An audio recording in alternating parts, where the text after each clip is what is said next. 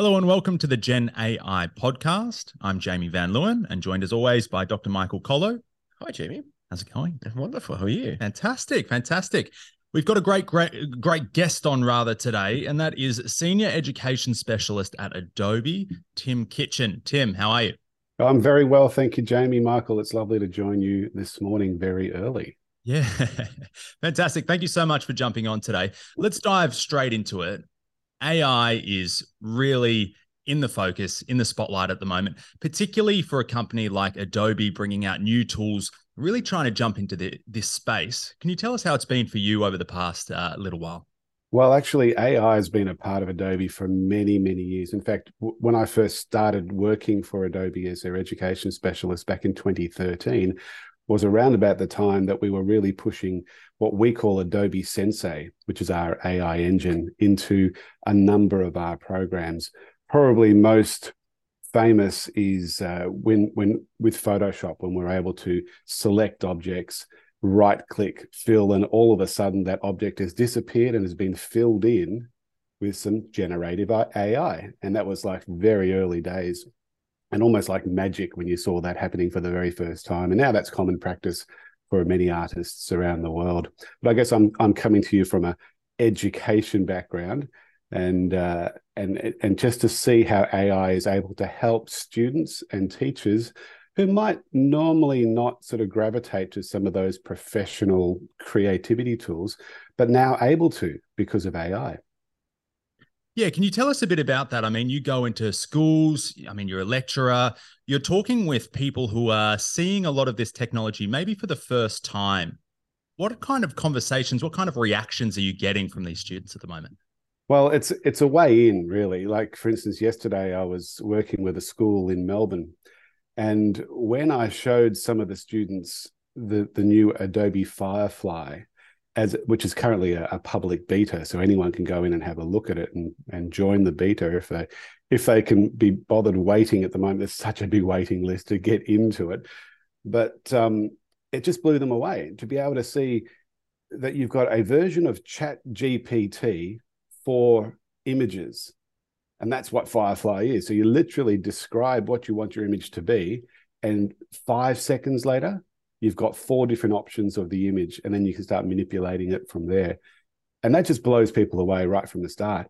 And that that becomes the beginning of a conversation in terms of what does that mean for us as creatives? What does that mean for us as human beings when we're seeing the computer actually doing doing the artwork for you? And so it's a really interesting conversation about where we're heading in in terms of art. And what does that mean for us who may not be thinking that we're all that creative? And the concept of creativity and how important that is in all aspects of life.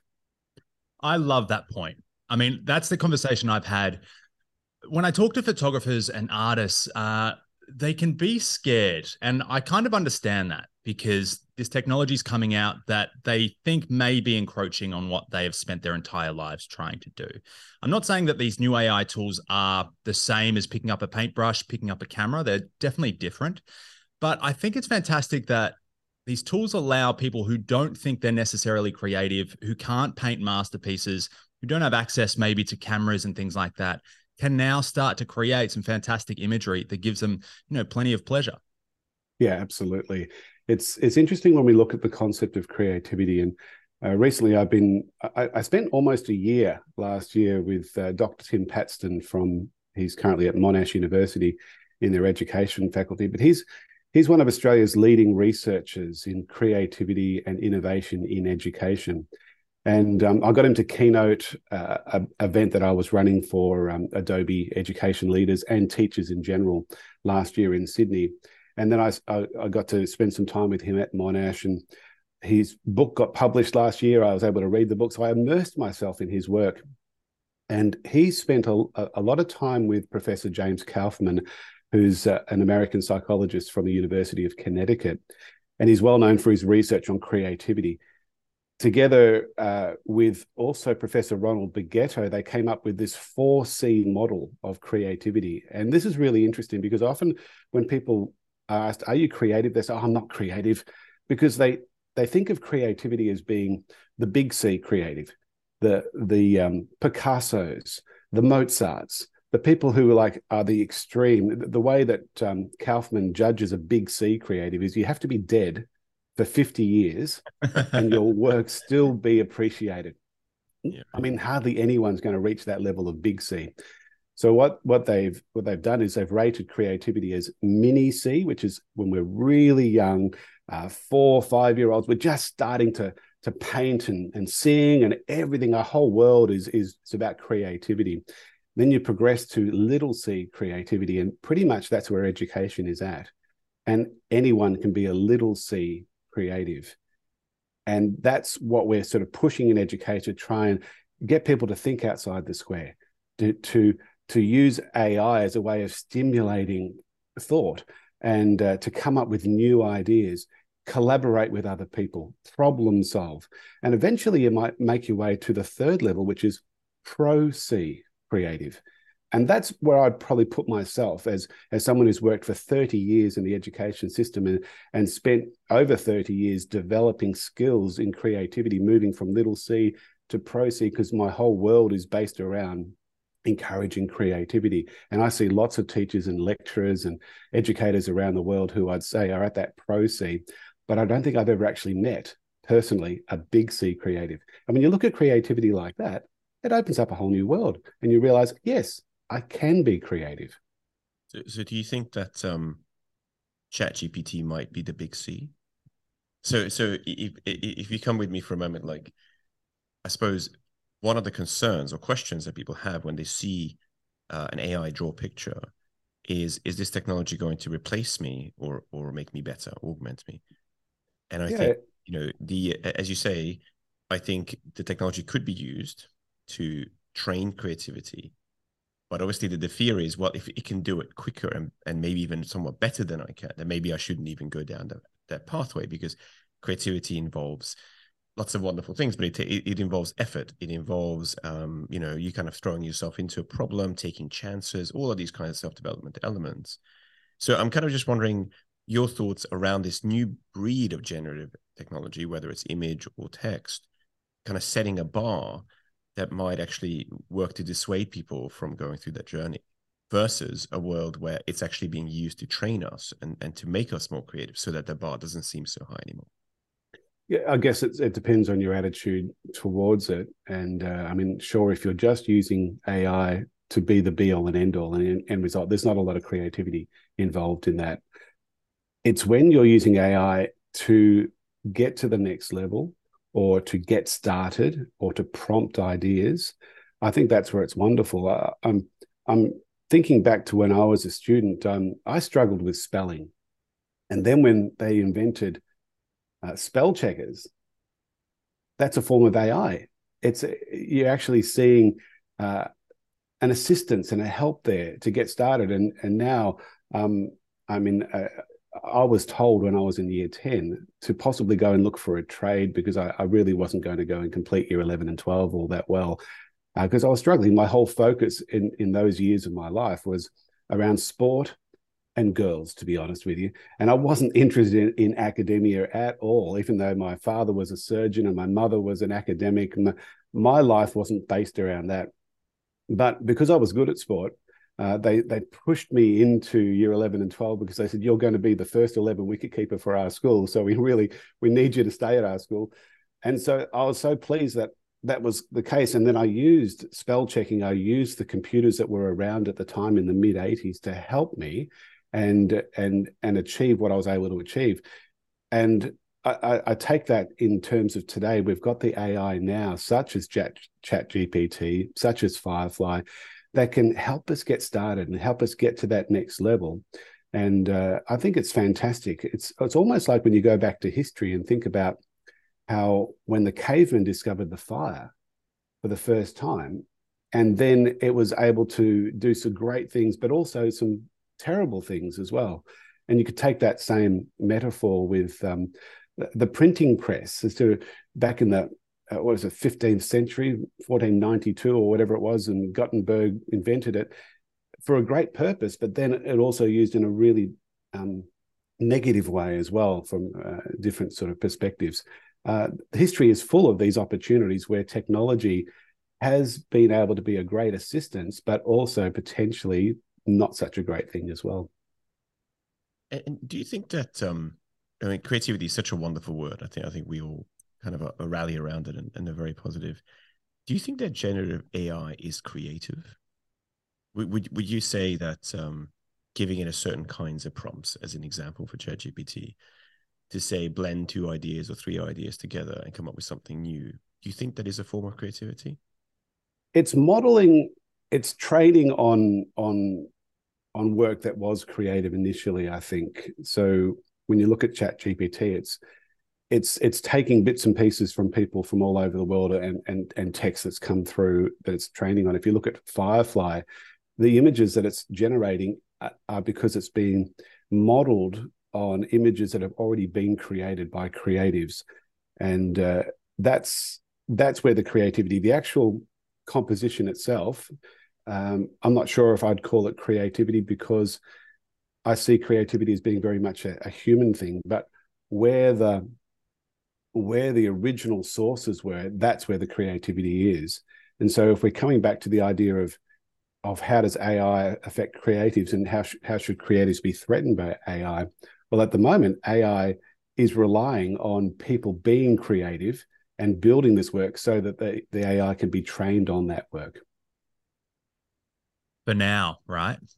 yeah, who knows? Who knows what will happen down the track for sure. Well, we've talked about it um, on this podcast. You know, how long until AI has some cameras set up that it can constantly tap into, or how long until new works are able to be generated that haven't necessarily been trained, but the the AI has the uh, know-how, I suppose, or the tools at its disposal, like a camera that's always plugged into, to take its own shots and then start blending and, and playing around with things like that. So that'll be interesting if you can start to remove the human element, but we won't go down that rabbit hole right now. Uh, Tim, I'd love to talk to you about the future of the education system, what you think this might all mean for schools in Australia, for schools around the world. You mentioned for creativity, uh, it's so important those first years of life to kind of foster that. What do you kind of see schools looking like in the future? It's a great question, and it's a question we've been battling for decades. Well, probably ever since education in, uh, was created. But the reality is that the education system, as it currently sits and has sat for a long time, is not really designed to be creative. It's it's very focused on standardized testing. It's it's very focused on numbers, curriculum, a curriculum that was written maybe 10 years ago trying to be relevant for today. But within that, there are lots of there's lots of gray between the black and the white, and lots of opportunities to be creative. And the way I see the future of education is to dwell on the importance of creativity. We're actually one of the first countries in the world to actually have creativity as a as a part of our curriculum there's only uh, from from some of the research that I've been reading, but I think there's only 15 curriculums worldwide that actually mention the word creativity. So it's starting to happen, and we're kind of a leader in that way. What we're seeing in industry is how creativity is becoming an important part of the vision statements with with companies we're seeing the work out of the World Economic Forum uh, since about 2016, where they've been rating creativity as one of the top skills to thrive in the future, along with problem solving, collaboration. But when you look at those top soft skills as such, they're all around creativity. Problem solving is about creativity. Collaboration is a key part of creativity.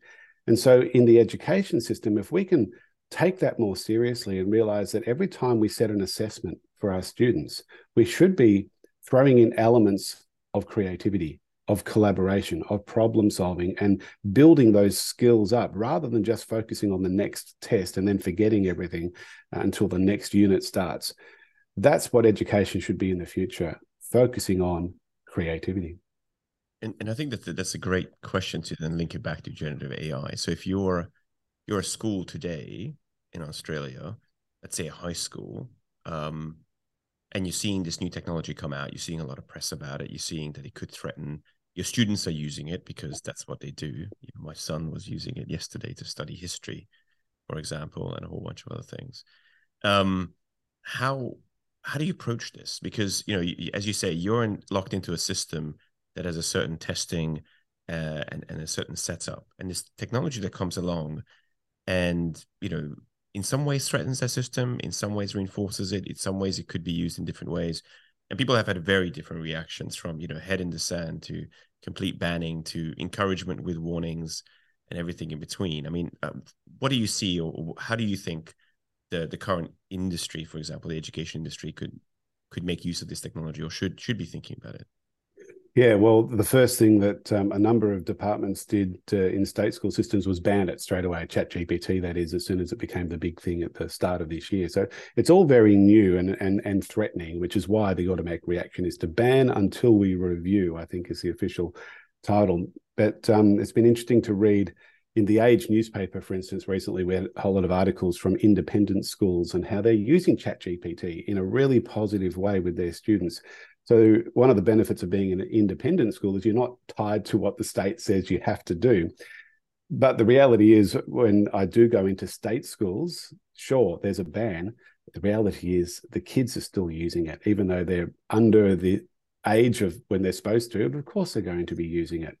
I mean, it's such a great assistance and help. And I remember whenever I wrote an essay when I was at school, I would get my mum to check it just to make sure I had the grammar right, had the spelling right, the the the way that the sentence structure was there, because she was very good and she was very patient and she was really helpful.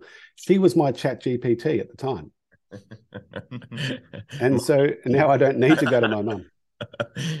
And uh, and that, that's really helpful. And we've been doing that for, for years. A, a good student will always get help and support from the people that are around them. And now we've got ChatGPT. That's one way that it can assist you.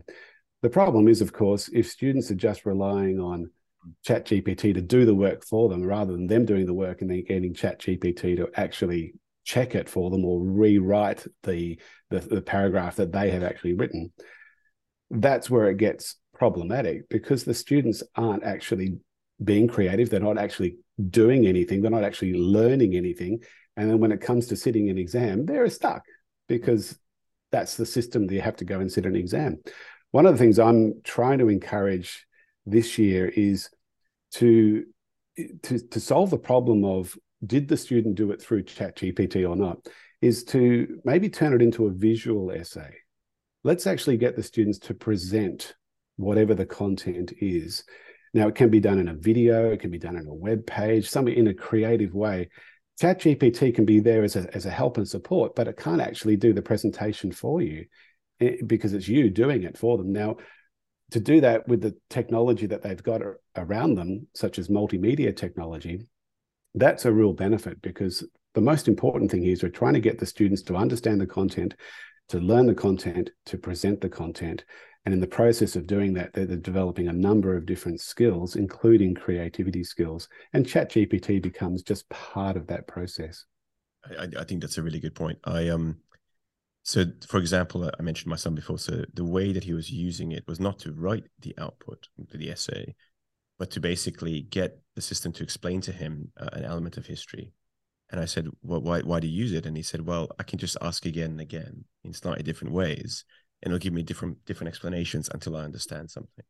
So it's exactly to your point about proactive education or tailored education that it's able to do, as well as actually pretending to be a historic figure. So I've used it in the past to say, hey, uh, be a you know 19th century gentleman and tell me what you had for breakfast or or uh, you know, the name of your horse or whatever, and then you kind of get this kind of playful first-hand perspective. I think the days where you read a chapter or two chapters about a particular topic and that's the only perspective and the only format that you get and the only way you get it served, this system kind of upends that that whole idea. But I think to your point, this idea of okay, so did you actually understand what you were being taught? Mm. Then is ultimately, I think, an evaluation of that person's representation of it back again, whether it's an essay or a conversation or a presentation or whatever else it is. They have to kind of make it their own and then mm. kind of represent that. And and I think that that's where the interesting problem because the, the flat out use of ChatGPT to write an essay for you um, is an interesting one because it writes pretty good essays. So maybe you learn how to write really good essays, and maybe ChatGPT will kind of influence and educate a whole generation of essay writers uh, to do it a particular way. who you know a coder in OpenAI in West Coast of uh, California decided.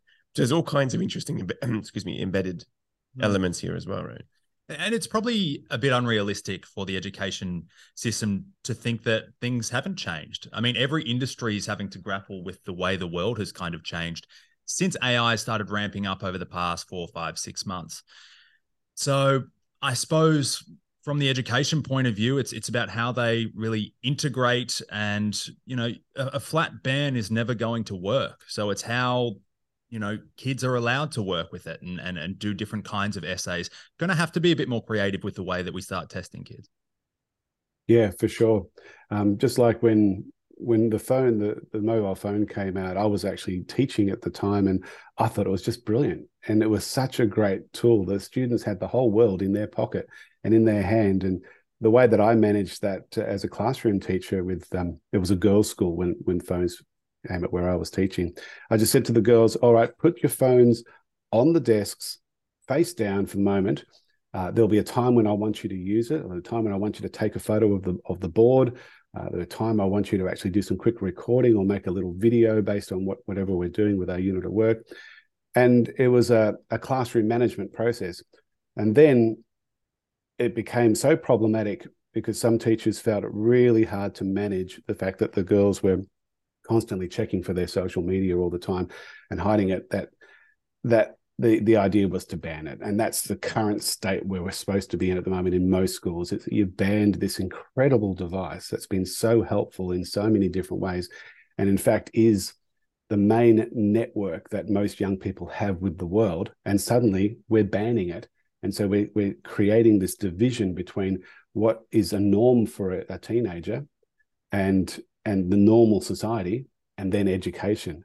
And that creates a chasm and a problem and i can understand and i, I can understand why we ban it and, and i can understand the social sides of it all and the welfare sides particularly when i walked out in um, lunchtime and often see the girls just sitting there in front of their phones all the time instead of talking to others and playing sport and and, and that that that was an issue but in terms of um, how we manage that as an education system, it's important to realize that we need to be directing students for the real world. And when they get into the real world, there's no ban on mobile phones. You're using them all the time.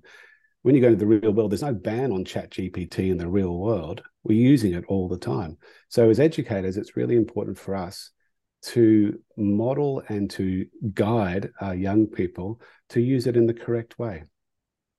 I, I, I think that's right. And and just on that, I think the there's a resiliency point that you point out, right, where you you build a certain kind of resiliency into uh, people, so to enable them to make decisions in, in their adult life later on.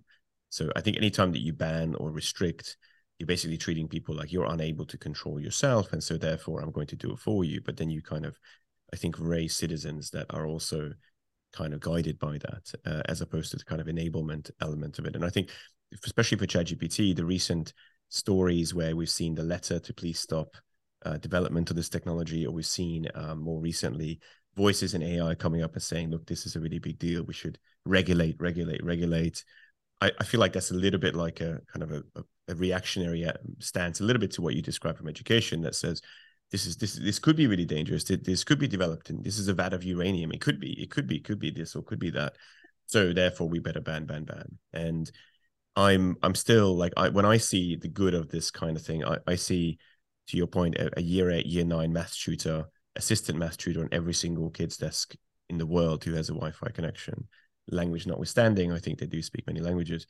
I, I see that kind of civilization lifting capability that's within it but uh, but as many people have pointed out, there's a naivety to that in the sense that well, clearly it's also going to funnel straight into social media mm-hmm. and create a whole bunch of other content that's going to take more of our attention and kind of manipulate us and and sell us more stuff and so on. But what I'm particularly interested in, I think, in this conversation is this idea of the, the essence of huma- humanity that that remains and guides these systems in the going forward. I think a big one is this creativity and this wonder of using these tools being encouraged not not being kind of i suppose defensive about it but but sort of saying yeah i'm a creative person. I can pick up these tools. I can do something. I can't hold a brush but but i can tell in words what i want to see and then mm-hmm. i can evaluate beauty and i can use it and so on so to me that all of these things that lead you to this kind of idea of what you've already mentioned which is creativity training and, and enabling people excuse me One other thing I'd like to talk about is for teachers. I mean, I've got a lot of friends who are teachers, stressed out of their minds. Classrooms are stretched. Uh, they really do, if I'm honest. They feel under supported. Um, and there's a lot of kind of issues at the moment, I think, from the teacher's perspective. Do you think that this, Tim, could be something that helps them? Because, you know, classrooms in some areas are getting bigger. Uh, classrooms are maybe getting a bit more disruptive and disrupted. Uh, do you think that this could help the teachers to kind of manage that workload and you know help with their workflow too? Look, um, it's a tough job. Being a teacher, it's not an easy job, and it never really has been. When you're dealing with human beings, human to human, there's always going to be issues, and it's always going to be a difficult job. But it's one of the best jobs in the world, and I loved every day of being a teacher when I was a classroom teacher for 23 years. And now I get to go and visit schools and universities literally all over the world. And I see the stress and I, I see exactly what you're talking about there, Jamie. And I hear about it, I read about it, and I've got friends who have been teachers for a long time. I've got now a daughter who's doing education, who's going into the system. She's now a learning support person at a school. And I'm hoping she'll last more than the five years, which is the current retention rate of, of most teachers. But I see her passion. I see her her love for her students. So I'm pretty sure she'll be fine. To answer your question, uh, when we get technologies like ChatGPT, there are ways of using that type of technology to help with the teaching process. One of the things that we need to do constantly is is assess and and provide feedback to our students. So when I was even when I was teaching back over 10 years ago now, we were coming up with software that would help us with our report writing. So there would be banks of comments that would be pre-designated. Uh, and, and at the time, it was like, why would you do that? Surely you'd be writing a personal comment for each individual student. Well, the reality is, I had over 250 students to write for. So, of course, I'm going to use the technology and, and have similar themes. And I'm going to individualize it but it's going to be based on the banks of comments that I've already pre-written the year before or whatever because it just it's a time saver it's more efficient it's more effective to do it they still get a personal report which is accurate it just saves me time.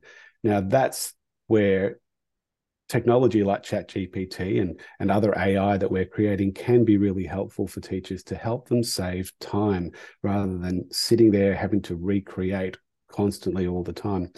The other big issue for teachers is lesson plans and um, content, uh, teaching resources and and to to use technology to be able to help produce your lesson plans and to produce the uh, the teaching resources for the students again is a time saver.